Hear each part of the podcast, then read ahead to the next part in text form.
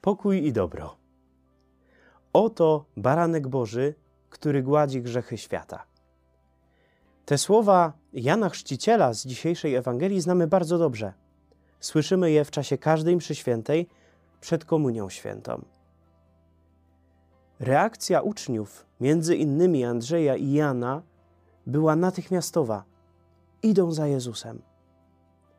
Spotykają go i Jezus pyta ich, czego szukacie? Tutaj możemy sobie zadać pytanie, czego szukam przychodząc na Eucharystię? Dlaczego przychodzę na nią? Czy dlatego, że tak trzeba? Czy może dlatego, żeby przyjść i zobaczyć, tak jak Andrzej e, i Jan?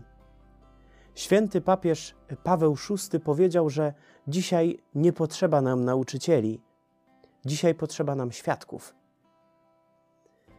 I w kluczu tej dzisiejszej Ewangelii możemy powiedzieć, że potrzebujemy więcej świadków, więcej świadków Jezusa, bo wtedy, kiedy będziemy prawdziwymi świadkami Jezusa, nasz świat będzie się zmieniał.